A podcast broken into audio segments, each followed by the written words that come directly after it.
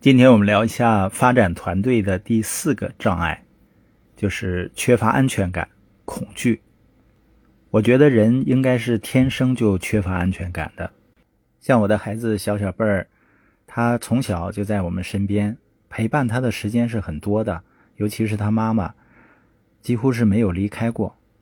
但有的时候呢，他还会问，问他妈妈：“你真的爱我吗？”我想，父母稳定的情绪、爱。可能会让孩子慢慢的弥补缺失的安全感。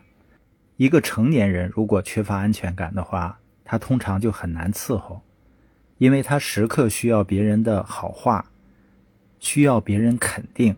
他们的自我对话会很消极，别人一句评论或一时忽略就会惹火他们。那对领导人而言，缺乏安全感是致命的弱点。我们需要把视线从自己身上。转移到别人身上。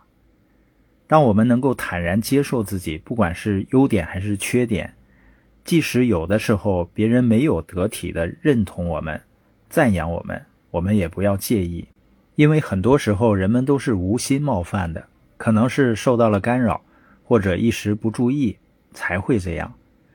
当你具有安全感的时候，你关注自己如何对待他人，而不是他人如何对待你。这样，即使有的时候被忽略，你也没有感觉。当你只看到自己，你会注意到别人每一个忽视或者评论，认为这些都是针对自己的。这样呢，就会让你很痛苦。当我们年龄越长的时候，我们会发现，一个人只关注自己的时候，却更不快乐了。就像缺乏安全感、恐惧呢，也是人的一个通病。要想取得最大的成功。我们必须理解并克服恐惧。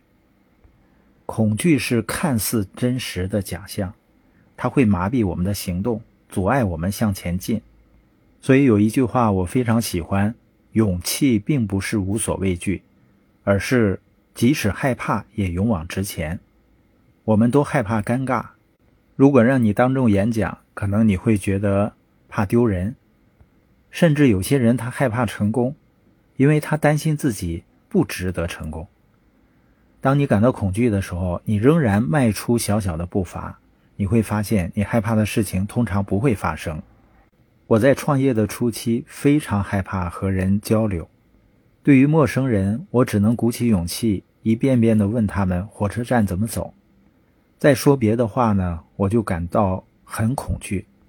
但是当我不断地直面恐惧，不断的去和人接触、和人们交流的时候，恐惧慢慢的就退缩了，离我而去。